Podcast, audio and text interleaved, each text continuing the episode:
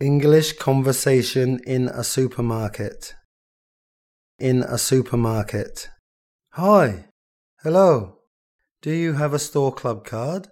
Yes, I do, but I forgot it at home. No problem. Can I have the phone number you registered with us? Sure. It's zero eight one two three four five six seven eight. Will it be cash or credit card? Can I pay with my credit card? Certainly. Well, I wonder if these instant noodles are on sale. Yes, they are. Oh, can I have a pack of cigarettes too? Sure, but I need proof of your age, like your ID card or driving license. No problem. Here's my ID card. Okay, that comes to 450 baht, sir. May I have your credit card, please? Here you are. I am sorry. There is a problem with your card. Do you have another card? Try this one. It's going through fine. This time, please sign your name here. The customer signed his name on the sales slip. Here's your receipt.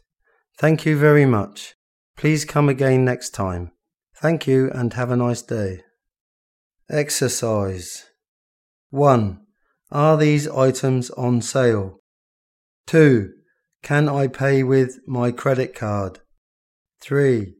Do you have a store club card? 4. Can I have your phone number? 5. Do you sell cigarettes here? 6. How will you pay? 7. Can you please sign here? 8. Do you accept checks? A. Yes, they are. B. Cash, please. C. Where? At the bottom of the sales slip. D. Sorry, we don't sell cigarettes. E. No, I don't, but I would like one. F. Yes, we do.